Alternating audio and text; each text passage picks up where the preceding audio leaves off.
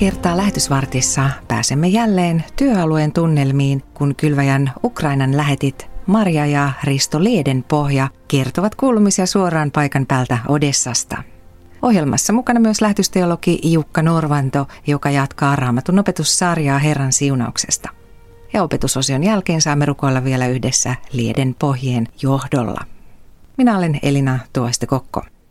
Marja ja Risto palasitte joitakin viikkoja sitten takaisin työalueellenne Ukrainaan.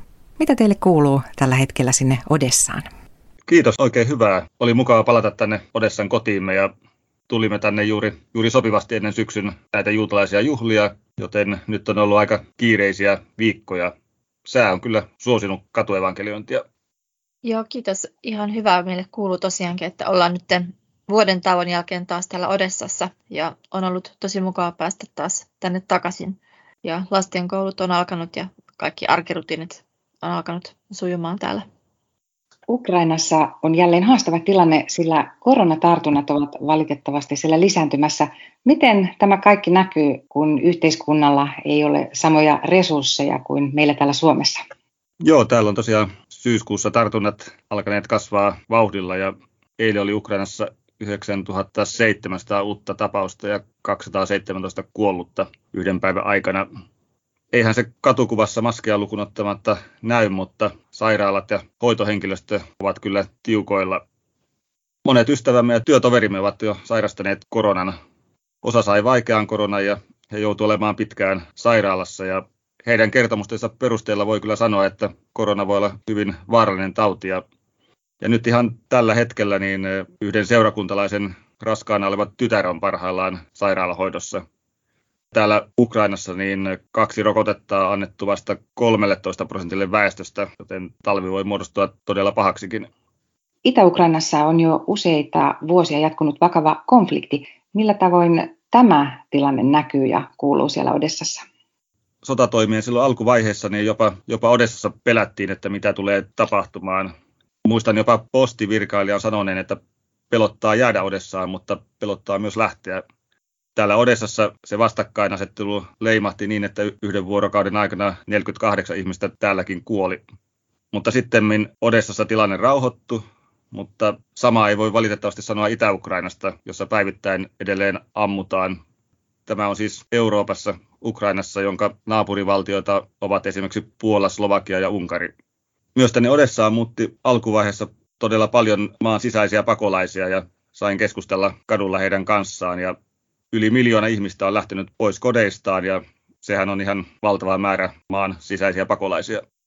Odessa on ollut juutalaisuuden yksi merkittävä keskus Euroopassa. Minkä verran juutalaisia arvioidaan olevan Odessassa nyt? Odessan asukkaista tosiaankin yli 40 prosenttia oli jossain vaiheessa juutalaisia ja tämä oli silloin ennen toista maailmansotaa ja juutalaisten joukkomurhaa Odessassa vuonna 1941. Odessassa nykyään asuu noin 30 000-50 000 juutalaista. Juutalaisuus on aina kuulunut Odessaan ja se kuuluu ja näkyy nykyäänkin, että on kaksi synagogaa ja kulttuurikeskus, juutalainen koulu ja Hesed-avustusjärjestö ja ynnä paljon muuta. Millä tavoin juutalaisia tavoitetaan siellä Ukrainassa? Nyt olen ollut paljon näiden viikkojen aikana Odessan keskustassa jakamassa kutsuja messiaanisten seurakuntien näihin uuden vuoden juhliin, sitten Jomkippur-juhliin ja viimeksi Lehtimään juhliin ja tapasin useita vanhemman polven juutalaisia ja myöskin semmoisen nuoren juutalaismiehen, jolla oli kipa päässä ja hän sanoi, että he vielä odottavat Messiaan tuloa heidän rappinsa opetuksen mukaan. Voidaan yhdessä myös rukoilla, että hän, hän lukisi Jesaja 53 ja että Jumala itse avaisi tälle nuorelle miehelle totuuden Messiasta. Ja nyt sitten korona-aikana Jumala johdatti meidät myös uuteen avaukseen. Kun näitä fyysisiä sapatteja ei voinut järjestää, niin saimme ajatuksen alkaa tekemään YouTube-sapatteja ja juhlia. Olemme tehneet näitä yhteistyössä odessalaisen ystäväperheemme kanssa. Nyt kaikkiaan jo 26 kappaletta ja jokaista niistä on käynyt katsomassa useita satoja ihmisiä. Yhteistyötä teemme täällä juutalaiset Jeesuksen lähetyksen kanssa sekä messianisten seurakuntien ja ja luterilaisen synodin ja seurakunnan kanssa. Jumala johdatti meille nämä yhteistyökumppanit heti vuonna 2008, kun ensimmäisen kerran saavuimme Ukrainaan. Kylväjä on mukana siellä myös vammaistyössä.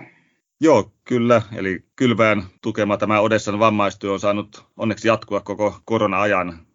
Työstä on vastannut täällä Vladislav, joka on korona-aikana järjestänyt pienempiä vammaistapaamisia ja tehnyt kotikäyntejä sekä toimittanut ruoka-apua. Todella rohkaisevaa oli kuulla, että vammaiset itse olivat pyytäneet, että järjestettäisiin säännöllistä raamattuopetusta pienryhmässä. Nyt ryhmä on jo kokoontunut muutaman kerran torstaisin. Miten messiaanisilla juutalaisilla menee tällä hetkellä Ukrainassa? Miten heihin suhtaudutaan? Messiasen liikkeellä on hyvin pitkät juuret, varsinkin täällä Odessassa. Täällähän ensimmäinen Messianen seurakunta perustettiin jo 1900-luvun alkupuolella. Ja tällä hetkellä tässä Odessan kaupungissakin on useampi Messianen seurakunta.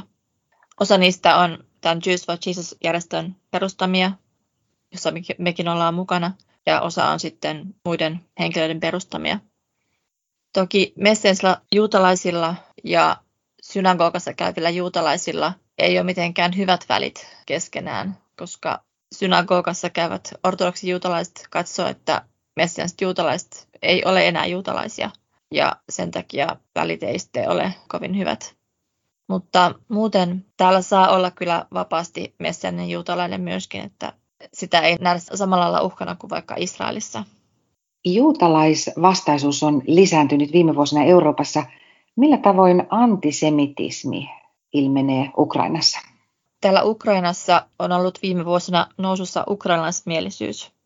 Ja tällaisen kansallismielisyyden mukana on tullut myöskin sellainen ulkomaalaisvastaisuus.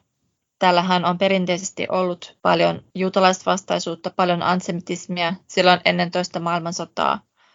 Silloin jo 1800-luvulla täällä on ollut pogromeja, juutalaisvastaisia hyökkäyksiä – mutta tämä Odessan kaupunki on ollut sellainen, että täällä on aina perinteisesti ollut paljon juutalaisia. Tänne on juutalaiset vapastanut muuttaa. Ei ollut semmoisia rajoituksia niin kuin Moskovan ja Pietarin suhteen, joihin juutalaiset ei saanut muuttaa 100 kilometriä lähemmäksi. Tosiaan nyt tämän kansallismielisyyden mukana on noussut myöskin juutalaisvastaisuus. Myös täällä Odessassa muutama vuosi sitten järjestettiin tällainen kansallismielisten marssi juuri tämän toukokuun toisen päivän muistoksi, jolloin täällä kuoli paljon ihmisiä venäläismielisten ja ukrainsmielisten yhteenotoissa ja tulipalossa. Toki sellaista juutalaisten kohteiden töhrintää on silloin tällöin esiintynyt. Ihmisellä on semmoisia asenteita myöskin, saattaa olla syvässä tämmöisiä juutalaisvastaisia asenteita.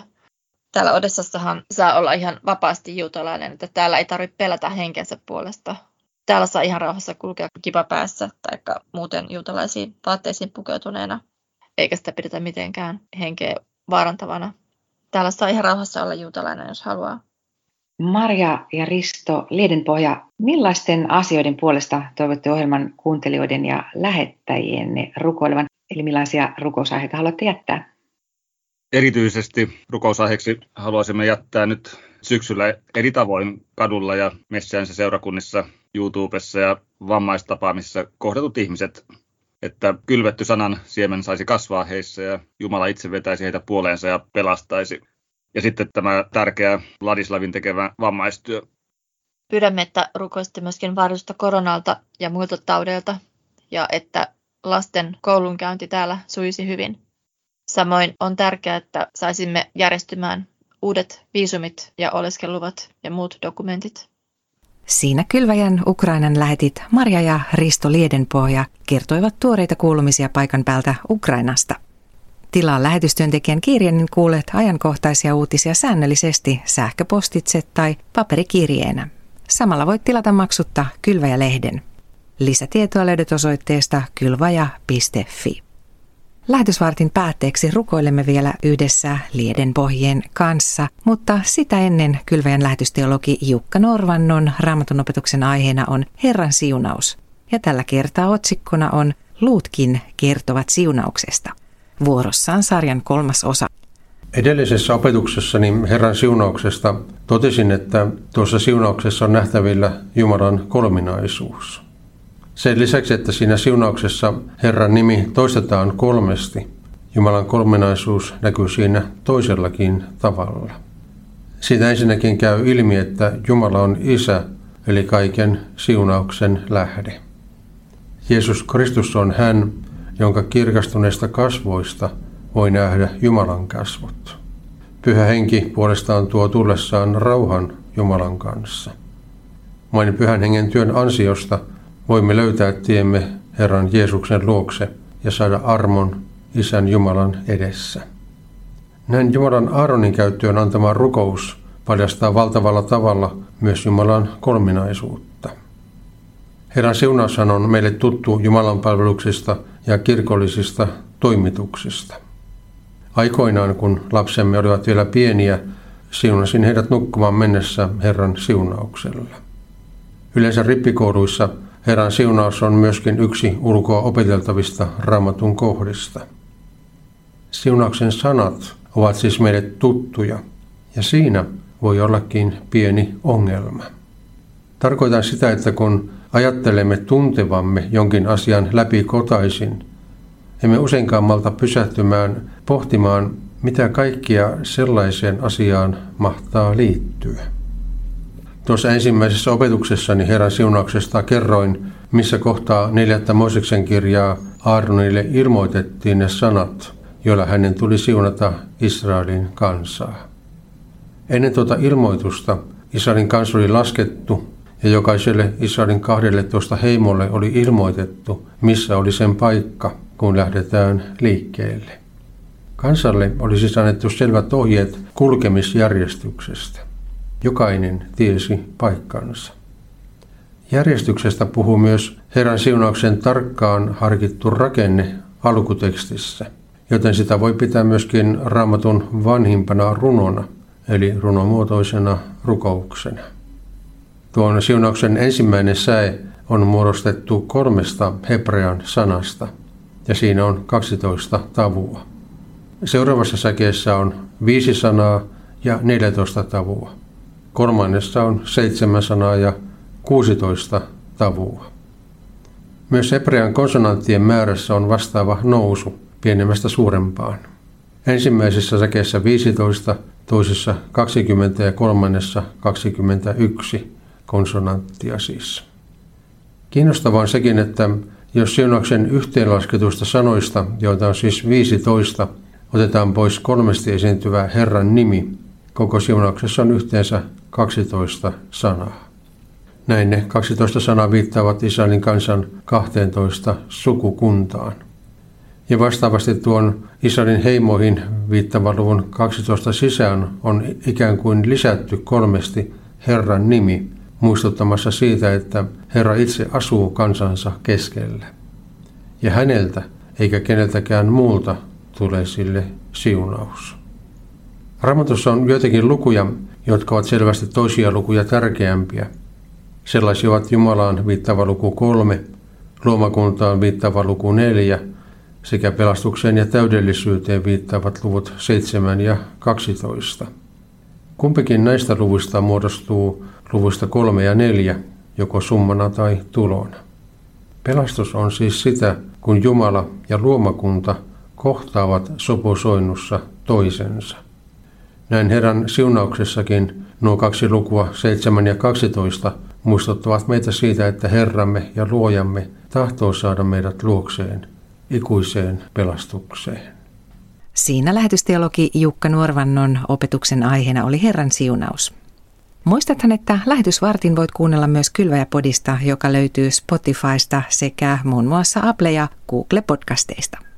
Ja nyt ohjelman lopuksi saamme rukoilla vielä yhdessä Maria ja Risto Lieden pohjan johdolla. Rakas taivaallinen se kiitos, että saamme yhdessä käydä rukoukseen Ukrainan ja Odessan juutalaisten puolesta ja, ja koko maan puolesta.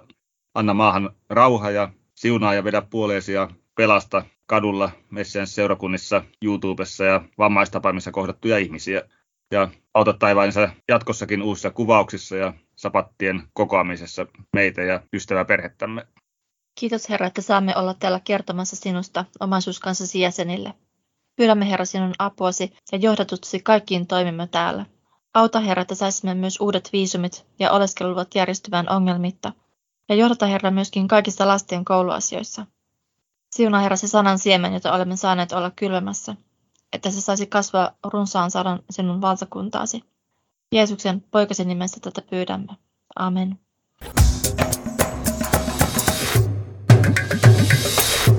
Kylvaja.fi